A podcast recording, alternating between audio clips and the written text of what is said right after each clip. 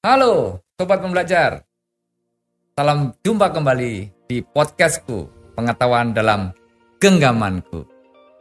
Pada episode kali ini Saya akan menghadirkan narasumber yang Begitu asik diajak ngobrol ya. Beliau adalah mantan direktur di Inspektorat Jenderal.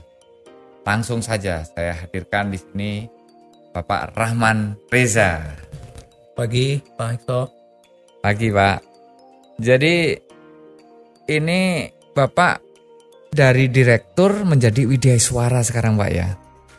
Nah, saya perhatikan para pejabat itu kalau ke kantor pakai mobil, tapi saya perhatikan ini Bapak pakai sepeda ini.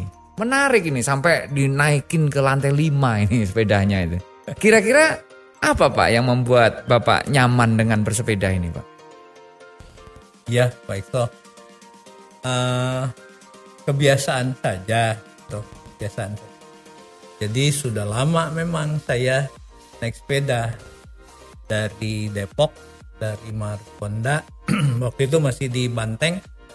Itu saya pagi itu pasti uh, naik sepeda.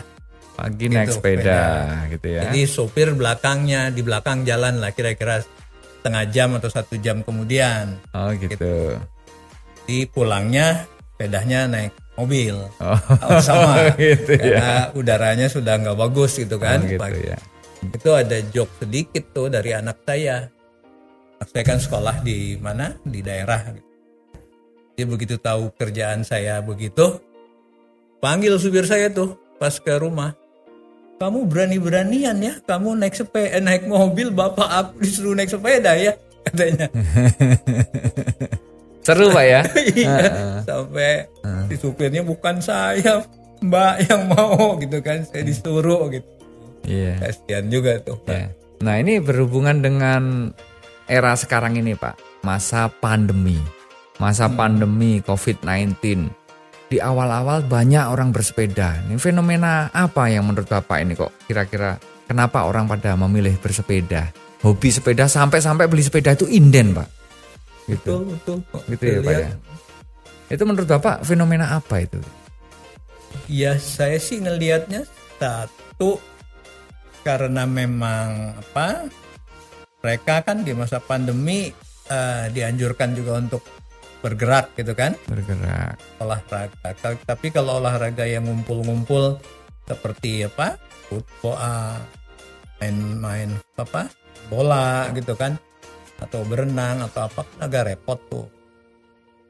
Sekarang saya lihat memang paling enak menurut saya juga ya dan paling apa ya paling gaya lah mungkin ya karena kan banyak juga yang selebritis pakai gitu kan jadi yeah. semua pakai dan sepedanya memang makin lama makin enak gitu oh, ya gitu pak ya. Uh, uh, jadi jadi mungkin mereka jadi ah untuk bergerak pakai sepeda yeah. gitu iya. kan naik Gojek repot. Ya, jadi dari kebiasaan kemudian makin lama makin enak jadi lifestyle ini Pak ya jadinya iya, ya. Jadi lifestyle, lifestyle ya. ya.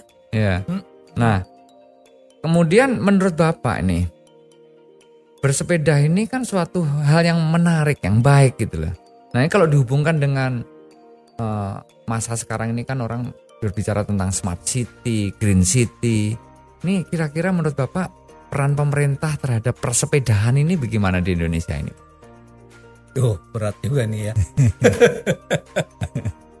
saya sih, saya sudah, saya ngelihat Jogja misalnya gitu ya, dulu Jogja. kan banyak ah, di mana diri Kudus ya, yeah. sepeda enak. Atau di luar negeri saya pernah lihat di Denmark Belanda. Sepeda memang bukan lifestyle, tapi sepeda memang sudah jadi alat transportasi gitu alat kan, alat biasa. Jadi sepedanya bukan sepeda yang kayak di Indonesia nih, sepeda yang mahal, sepeda yang keren gitu ya, hmm. tapi sepeda yang fungsional.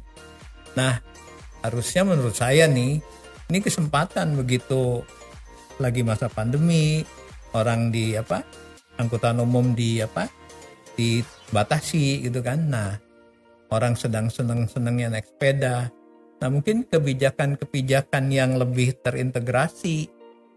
Jadi baik untuk di jalannya, baik untuk kebijakan apa harganya gitu ya, edukatus baik untuk fasilitas-fasilitas gedung, tahan di mana-mana tuh menurut saya harusnya ada ada tim khusus yang bikin yang lihat kebijakan secara secara menyeluruh sehingga masyarakat dengan ini hasilnya nanti mungkin Indonesia atau Jakarta bisa jadi uh, kota sepeda gitu Ah, kan iya.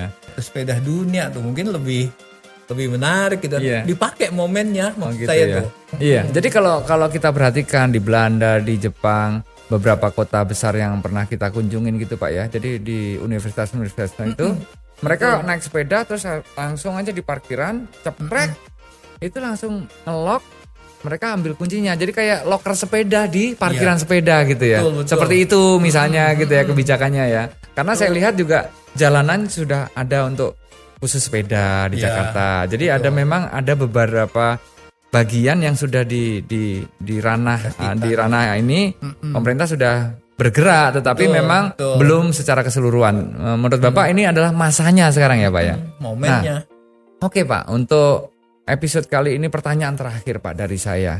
Kenapa Bapak memilih sepeda? Kenapa merasa asik atau untuk kesehatan atau hal lain yang saya mungkin belum tahu, Pak? ya Kira-kira. saya sih apa tuh eh, ngikutin usia saja gitu. Jadi saya memang seneng olahraga gitu kan dari dari muda lah dari kuliah kuliah di Bandung itu saya biasa lari ke mana ke atas ke puncrut gitu kan lari. Nah di Banteng juga waktu itu saya waktu eselon 3 eselon 4 tuh lari pak. Jadi Lari. lari keliling Banteng itu datang pagi lari keliling Banteng gitu. Nah, masuk kepala lima itu mulai mulai sepeda, mulai berenang, Iya. larinya dikurangin. Yang dimaksud banteng ini lapangan banteng ya Pak ya. Banteng, nanti lapangan kalau banteng. pemirsa yang tidak tahu sobat pembelajar, banteng nanti lari sama banteng lagi kan gitu kan. Lari mengelilingi lapangan banteng, banteng, ya gitu. iya. Iya. Lawan Banteng tuh. Jadi ngikutin saja. Jadi ngikutin apa? eh, siklus usia dengan ketepatan berolahraga Iya. karena hobinya senengnya olahraga. Jadi berenang sama sepeda. Itu empat tahun, lima tahun ke sini berenang sama sepeda. Iya.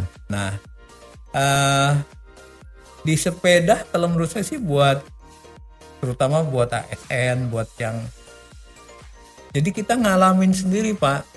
Kalau bersepeda itu kan dianggap kalau di jalan dulu gitu ya, itu kan semacam kasta terendah juga Iya, gitu. gitu ya. ya. Jadi yang pakai mobil kelaksonin, yang pakai motor kadang-kadang apa teriak-teriak. Iya. Nah itu tuh ngelatih ego juga Pak. Betul. Gitu. Oh, ngelatih ego. Iya, ya. biasa kalau kita biasa di mobil kan ngelaksonin orang sembarangan. Nah, ini kerasa nih gitu. Oh, gitu ya. Jadi tepos seliro gitu loh Pak ya. Iya, jadi oh Iya. gini ya kalau Iya. di apa? Kalau di kasta terendah lah istilahnya gitu. Iya. Oh gini ya, kita harus sabar, harus terima. Nah, itu Iya. juga semacam pelatihan juga sih Iya, menurut latihan saya. itu. mental juga Pak ya, Betul. kepanasan, kehujanan, lapar, capek kan gitu ya. Iya. Bercampur jadi satu. Tapi ada pameo Pak kalau di sepeda. Oh, begitu. Kalau naik sepeda itu kalau panas dia nggak kehujanan. Kalau Kalau panas lagi heeh. Kalau lagi musim lagi hujan juga nggak kita kepanasan. kepanasan. Oke, Gitu. jadi jadi kalau panas nggak kehujanan, hujan nggak panasan. kepanasan. Pameonya begitu ya. sepeda, iya. Nah, jadi ini menghibur diri nih. jadi memang luar biasa Pak. Ini saya juga tinggal di kota kecil di daerah Jawa Timur di Kediri sana. Dulu pada saat saya SMA itu mungkin 80% eh, apa pelajarnya itu semua naik sepeda. Nah kalau pulang sekolah itu bareng sama pabrik, Iya. salah satu pabrik rokok di sana. Betul, betul. Pegawainya tuh 40 ribu dan mbak-mbak semua. Namanya Mbak Lin, Mbak. Mbak Lin, Mbak Linting. Ya, Mbak Linda, linting daun kan gitu ya. Mbak Linda ini semuanya kalau pulang naik sepeda. Jadi kota Kediri itu kalau sore dari jam 4 sampai jam 5 itu full sepeda. Sepeda. Mobil susah lewat. Oh. Nah, ini sekarang kayaknya sudah mau mengarah ke sana lagi nih. Iya. Jadi kita harap nanti sepeda digiatkan, semakin sehat, mental kita jadi baik, itu ya oh, Pak ya. Betul. Ini ya. Oke, jadi pemirsa itu tadi bincang singkat kita bersama Pak Rahman Reza dengan tips kenapa beliau memilih bersepeda untuk kesehatan mental dan lain-lain. Jadi nanti kita akan berjumpa lagi di episode yang lain dalam podcastku pengetahuan dalam genggamanku.